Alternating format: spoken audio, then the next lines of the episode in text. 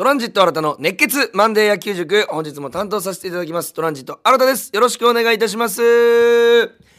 日本 WBC 優勝おめでとう。来ました。常に常じゃない。ついにえー、世界一の称号が日本に帰ってきたと。もちろん東京オリンピックとかね、えー、プレミア12だったりとか、えー、そういうのでね、あの日本が日本あ世界一になったことはあるんですけども、WBC の優勝は2大会ぶり、えー、第1回、第2回と連覇したけども3、4回逃していたと。5回目で見事優勝、えー、結果的にはですねまあ先週の水曜日なんですけども3対2ということでアメリカを下して野球がベースボールに勝ったと。いう瞬間を日本中で、えー、見届けることができたあの瞬間本当にあの僕あの家でね途中までこちらの RKB さんで見てて家で残り見たんですけども優勝の瞬間本当に普段は物静かな閑静な住宅街なのに他からめちゃくちゃ声聞こえたんですよ。他の部屋から、まあ、窓開けてたっていうのもあるかもしれないんですけどもそれぐらいやっぱみんなが歓喜したし、あのー、わずか1週間2週間の出来事でこんなにも日本を一つにできるのかということはあのー、本当にあのスポーツの力はすごいし野球の力はすごいし、えー、日本人は一致団結できると。言ったことをなんか野球で証明してくれたそんな素晴らしい大会だったただの野球の大会じゃだけじゃなかったっていうのがすごく印象深いなというふうに思いますよね。あの今日もたくさん質問もらってるんですけど WBC の中で、えー、そういうのも答えていきたいんですけどもまずは、えー、3対2で勝利したということで、勝利投手が先発ピッチャーの今永さん。まあ2回にね、ソロホームラン、あのー、もう本当に調子のいいアメリカのターナーさんに打たれてしまうんですけども、その後ですよ、村上宗隆さんについに一発が飛び出まして、もう説明いらないと思いますけども、本当に完璧な、あの神宮球場でいつも見せてるあの確信歩きをあのマイアミの舞台でやった村上宗隆かっこよすぎると。しかもだいぶ上段に飛び込んだ、えー、ホームランでございました。あの辺りで本人も、えー、前日のねサヨナラヒットでまず吹っ切れてたと思うんですけどもあれで完全に開幕に向けても整ったんじゃないかなというふうに思います。そしてでかかったのはその後でございますよ。その後に、えー、岡本さんが本当にあの低めのねカーブをうまくスライダーをあのライトに持っていってヒットで出たというのが一番でかいんですよ。これをノーアウトのランナーで、えー、次のバッターがすぐワンアウト取られるんじゃなくてしっかりと出塁したことによってショートあのヌートバー選手のファーストゴロの間に1点を取るとこのねいつもあの野球の解説の時言ってるんですけども同点で終わらせないと勝ち越した時にやっぱりこのチームに勢いがガンとくるとそれを本当にベースボールじゃなくて野球がそれなんですけどその野球をやった日本代表剛と。いうことでございますそしてその岡本さんが4回裏に結果的に決勝点となる、えー、左中間へのホームラン完璧な当たりあの解説の古田さんいつも冷静なんですけどもあんなにテンション上がってるの初めて見たぐらいね「いけいけいけ!」というねこの我々のような応援の仕方もね解説陣がやっちゃうといったような盛り上がりただ8回に宇宙界ねダルビッシュさんが打たれてしまうんですけどもえー、最終回、えー、9回表、えー、大谷翔平が出てきましてさっきまであなた打席に立ってましたよねっていうあの本当にあの中井さんのねあの名解説が名台詞が今話題になってますけども泥だらけのストッパーみたいなすごいかっこいいセリフだけポーンとね僕の耳に響いて確かにということでカメラさんもそれに伴ってあのユニフォームを下から上に舐めるように撮ってねなんかすごく えー、一体感も感じましたし、まあ、あの先頭バッターにね結構あの審判が厳しくてストライクじゃないと思う球もボールと言われてフォアボール出したんですけども次の球ダブルプレーで、えー、まあ、もちろんご存知最後のバッターはもう盟友と言いますか、えー、エンジェルスでチームメイト本当にフィーダーの仲がいいトラウトという世界最高峰の選手。との対決を三振で締めくくるしかも2-3から三振で締めくくるってあのなどんな漫画家でもさすがにこれはないと思って書かないような内容を現実でやってのけたと。いうところが、あのー、ていうんですかね、より皆さんに印象づけた世界一、そして日本の強さをね、印象づけたあんじゃないかなというふうに思います、えー、ちなみにですけど、あんま取り上げられてないですけども、ヒット数アメリカ9本で日本5本なんですよ。半分しか売ってないんですよ。ってことはいかにそのチャンスをものにしたか。いかに投手陣日本の投手陣が良かったか。間違いなく決勝戦の勝因は投手ですよ。絶対に投手俺周りにいろいろ聞かれたんですよ。あの決勝どういうところ見たらいいんですかと。言われましたけど俺全部言いました。もうマジで投手力ですと。投手力を見といてください。まず今永さんの出来。その後に出てくるピッチャーの出来。もちろんそれはそうなんですけども日本のピッチャー絶対にメジャーに通用するねと。あのお笑い芸人の同期とか先輩にも楽屋とかでこれ本当にアメリカに勝つ確率どれぐらいって言われたんで僕は今永さんが1点とか2点に抑えたならば7割日本が勝つと思いますというふうに答えたんですけど本当にその通りになって、えー、まあ嬉し結果的に、めちゃくちゃ嬉しかったんですけども今永さん東郷さん、えー、高橋宏斗さん伊藤博美さん大勢さんダルビッシュさん大谷翔平さんというとてつもないリレーで2点に抑えたという試合でございました、えー、改めて本当に日本代表の皆様お疲れ様でした。そして世界一おめでとうございます。そしてですね今日本当にこれ今ね11時半ぐらい撮ってるんですけども月曜日のあの5時半ぐらいまであの WBC 日本代表牧原大成さんと朝まで飲んでましてあの本当に、まあ、中村晃さんもねいらっしゃいましてとてつもない飲み会に参加させてもらって、えー、まあその中で、えーまあ、明さんもちょっと牧原さんに聞きたいことがあるみたいな。で僕もそのものに便乗して明さんに便乗していろいろね話を聞いてきて、まあ、結果的に1時ぐらいから5時半まで最後4時間半は牧原さんと2人っきりだったんでいろいろ聞いてきたんでそこら辺のね話なんかもできたらというふうに思いますんで、えー、まあそれと質問に答えていくそんな20分30分にしたいと思いますんで皆さん、えー、今日もしっかり聞いていただけたら嬉しいです。それでは始めていきましょう。プレイボール。トランジット新たの熱血マンデー野球塾。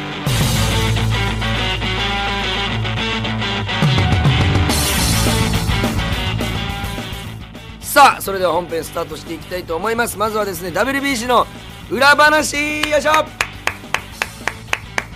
これは本当に僕しか聞けないやつをたくさん入手してきましたんでえー、今日ねそれを皆さんに話せるというのを楽しみにしてますしいつもより声やばいんじゃないかそういう声多数今頂いておりますけども、えー、5時半まで歌っておりましたんで、えー、珍しく新たがカラオケいつもドクターストップって言って逃げるんですけどもやっぱその大先輩方の前では、えー、聞かせてくれと言われたらやっぱ新たの喉がうなっちゃったということでございましてすいませんお、まあ、いつもですけども、えー、聞きにくいかもしれませんが皆さんお付き合いよろしくお願いいたします。まずはですね牧原さんにあの WBC えー、どうでしたかと。えー、普通にそういう質問をするのはたくさんいっぱいね記者の方も周りの人もいると思いますんであの本当にこれが僕はラストだと思って、えー、でしかももう本当に長く喋らなくていいですと一言で表したら WBC って、えー、どんなところでしたかと言ったら、えシンプルに最強と最強の戦いが見れたって言ったんですよ。その自分もそのメンバーに入ってるというのはありますけども最後の大谷さんとかトラウトさんの勝負もありますし、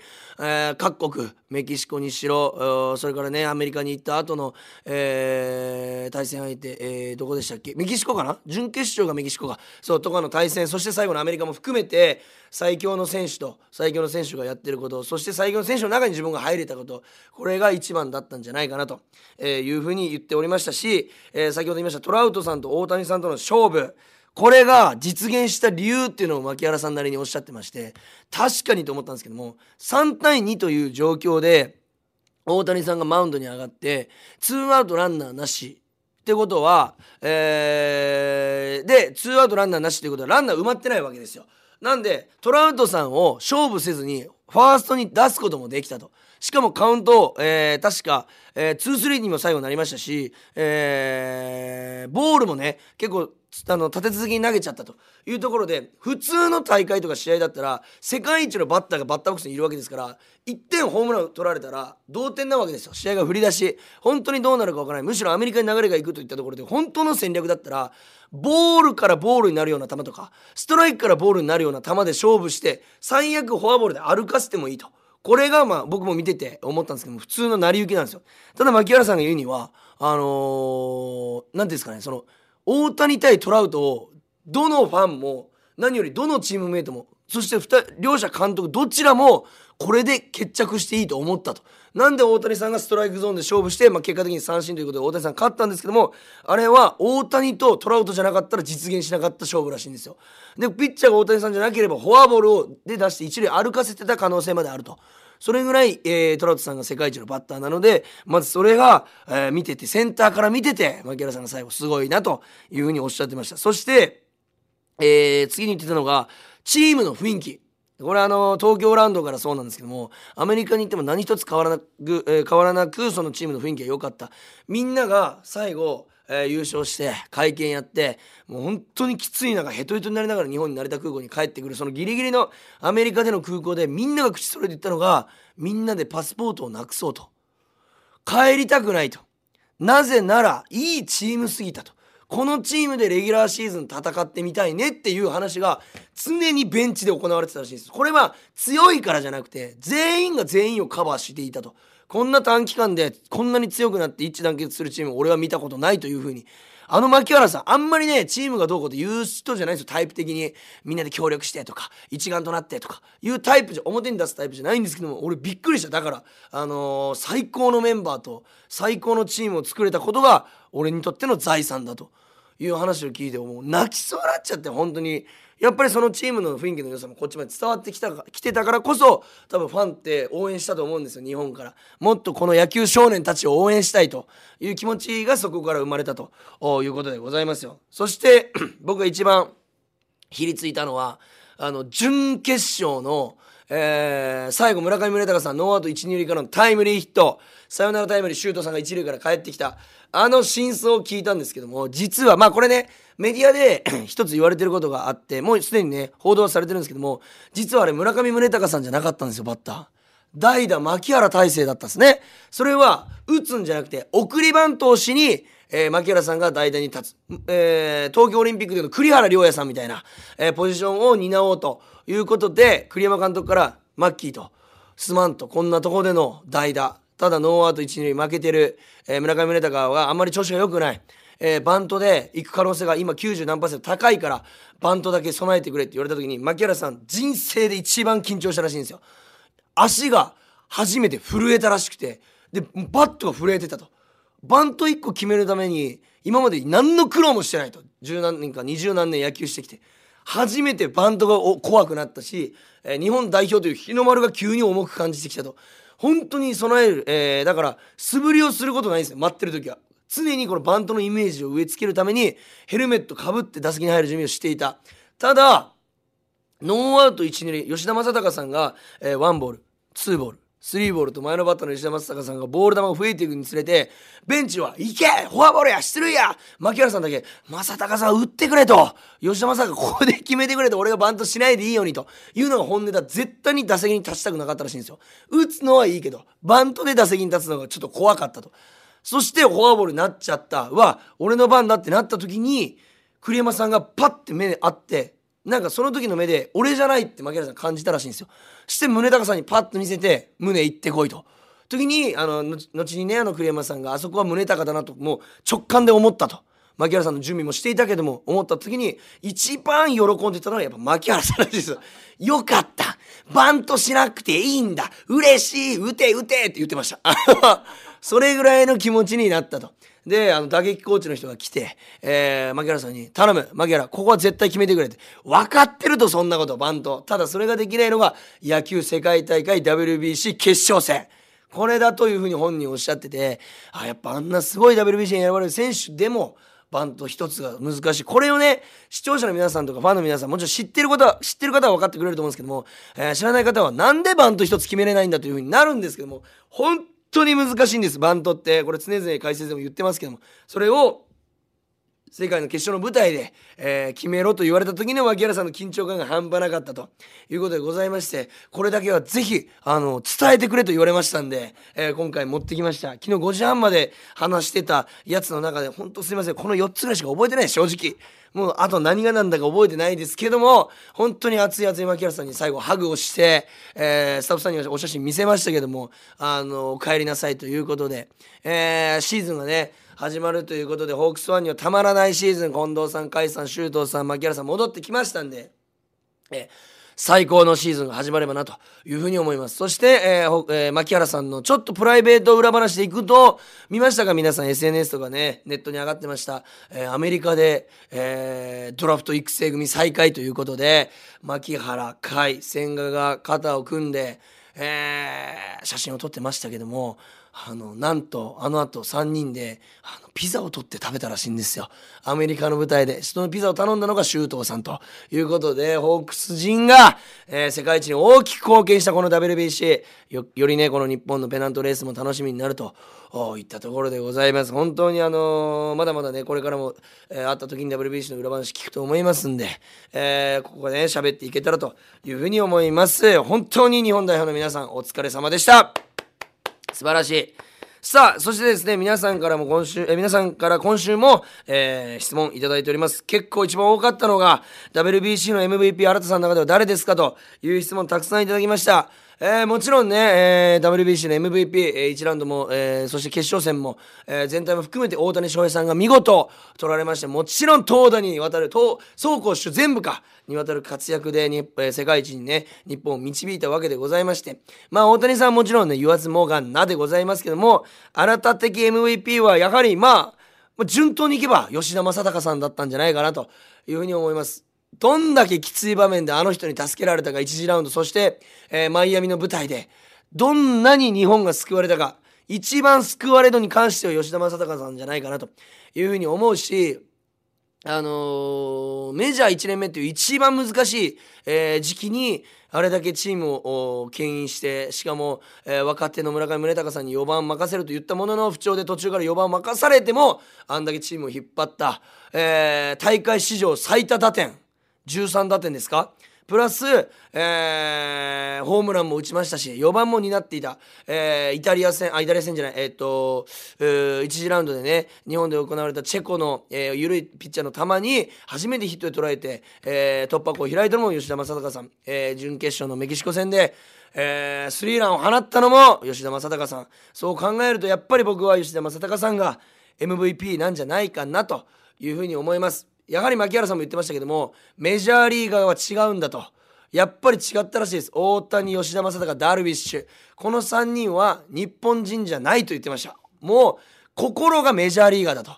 もう凄まじかったというふうにおっしゃってました。ダルさんがいなければチームは絶対にまとまってないというふうにおっしゃってましたんでよくねほんと全員が MVP だと本当にその通りだと思うんですけども僕が挙げるなら吉田正尚さんかなと。えー、いうふうに思います。そして WBC で一番熱いと思ったシーン。暑いと思ったシーン、そうですね。どこだろうな。うわ、本当にでもやっぱ準決勝、決勝が皆さんにとってね、マイアミの舞台、えー、一番、えー、記憶に残ってるというふうに思うんですけども、えー、やっぱり村上宗隆さんが最後、あの準決勝でサヨナラタイムリー打った時に、日一番熱いなと思ったのは日本のベンチ全員が飛び出して全員がサードコーチャーをしてたんですよ。腕を回して帰ってこいと。もう選手とぶつかるぐらいの距離で。全員が本当に一球に見てたというか一球に人生野球人生をかけてた瞬間は僕あそこじゃないかなというふうに思うんで僕はあそこが一番熱かったなと。えー、いうふうに思いますね、えー、そしてホークス選手の活躍がどう見えましたかということでもう先ほども言いましたけども本当に全員がいなくてはならない存在だったと、えー、甲斐さんもね本当準決勝決勝スタメンじゃなかったので悔しい思いしたと思うんですけどもそれまで1次ラウンド支えたのは誰かという話でございますし甲斐さんの配球なければ大谷さんの好投もなかった。そこら辺を考えると全員がえー、スタープレイヤーでスーパープレイヤーだったんじゃないかなと、えー、全員が爪痕を残した大会だった、えー、そういうふうに思います。近藤さんの2番なんてもうあんなの近藤さんにしかできない、えー、ぜひねホークスでもそのね活躍をね、えー、見てみたいなとえー、いうふうに思います。そして日本代表の中からトランジットの3人目として迎え入れるとしたら誰がいいですかということでございまして、えー、ヌートバーさんでよろしくお願いいたします、えー、やっぱりねあのーリーサルウェポンでございますから、えー、本当にあのヌートバーさんが入ってヌートバーさんの明るさがあればまあでも俺らがにじんじゃうとか誰が入ってきてもにじんじゃうかと思うんですけども、えー、ヌートバーさんで よろしく、えー、お願いいたします。そしてあのシーンも熱かったですよね。もう一個熱いシーン思い出しちゃった。あの大谷さんの試合前決勝の前今日だけは憧れを捨ててくださいと。トラウトいます。ゴールドシュミットいますと。ターナーいますと、えー、ベッツいますと。ただ憧れを捨ててください。なぜなら日本を背負って戦いに来てる。この前この後はもう憧れていいから。俺たちは勝負しに来てるんだと。さあ行こうというあの一言マジ鳥肌立った。というふうに僕も思いますし牧原さんもあれで鳥肌立ったと。いうふうに言ってましたけどただということで話されたんですけどもあの写真を見せられましてあのトラウトさんとガッチし肩組んで撮ってる写真とかトラウトさんにサインボールをもらったりとかトラウトさんがあの練習をしてる球場でところをあのネット越しに写真撮ってる牧原さんの写真があったんですけどもあの前日まで大ファンをやってたと。えー、あの試合ない日もトラウトさんのとこ行ってあの練習見たり写真撮ったりして野球少年のようなことを日本代表してたらしいんですよ何か盗みたいと憧れの選手だからただあの3時間4時間だけは憧れを消したというふうにおっしゃってたんであの大谷さんの一言すごく大きかったんじゃないかなというふうに思います。さあ、えー、そしてラストですね、質問、えー、なぜ現地まで行かなかったんですか？ということで、えー、簡単に行けるとこじゃありません、本当に。僕も行きたかった。3年後はね、ちょっと WBC 行きたいなと。マイアミから決勝どっかわかんないですけども、行きたいなというふうな思いありますし、やっぱりよりね WBC にも関われたらというふうに思いますんで、えー、皆さんこれからもねこのラジオも聞いていただいてホークス応援団長 RKB ホークス応援団長のあなたも、えー、応援していただければなというふうに思います、えー、本日もありがとうございました、えー、そしてですね、えー、この番組はですねあのまあシーズンも始まりますしもっともっとたくさんメール、えー、お待ちしております、えー、感想質問何でも構いません、えー、プレゼントがなくても送ってくれると嬉しい嬉しいですということでございます。よろしくお願いします。メールアドレスは RKBR アットマーク失礼しました。メールアドレスは kor.rkbr.jp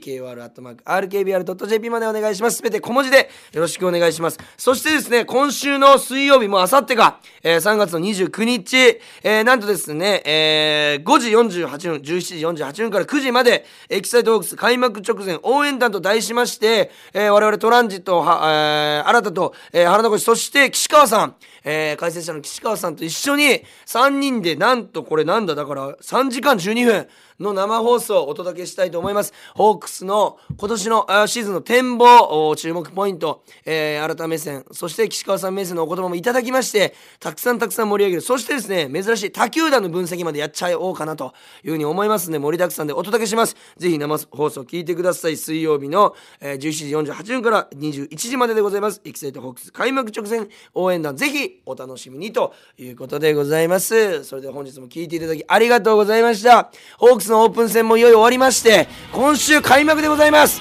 えー、100勝以上目指してホークス、えー、突き進んでいきますんで開幕投手大関さんからまずはスタートして、えー、いいシーズンの始まりを迎えられるように、えー、我々、えー、ファンの皆さんそして、えー、僕は RKB ホークス応援団長としてさらに熱く野球を盛り上げていけたらなというふうに思っております。皆さん追う追う追うで今年1年ホークスを応援していきましょう。それでは今シーズンもよろしくお願いいたします。ゲームセット。ここで Google ポッドキャストをご利用の方へお知らせです。Google ポッドキャストは2024年6月23日をもってサービスを終了します引き続きこの番組をお楽しみいただくにはラジコアップルポッドキャスト、スポティファイ、アマゾンミュージック、YouTube ミュージック、いずれかのアプリをご利用ください。これからも RKB ラジオのポッドキャストをお楽しみください。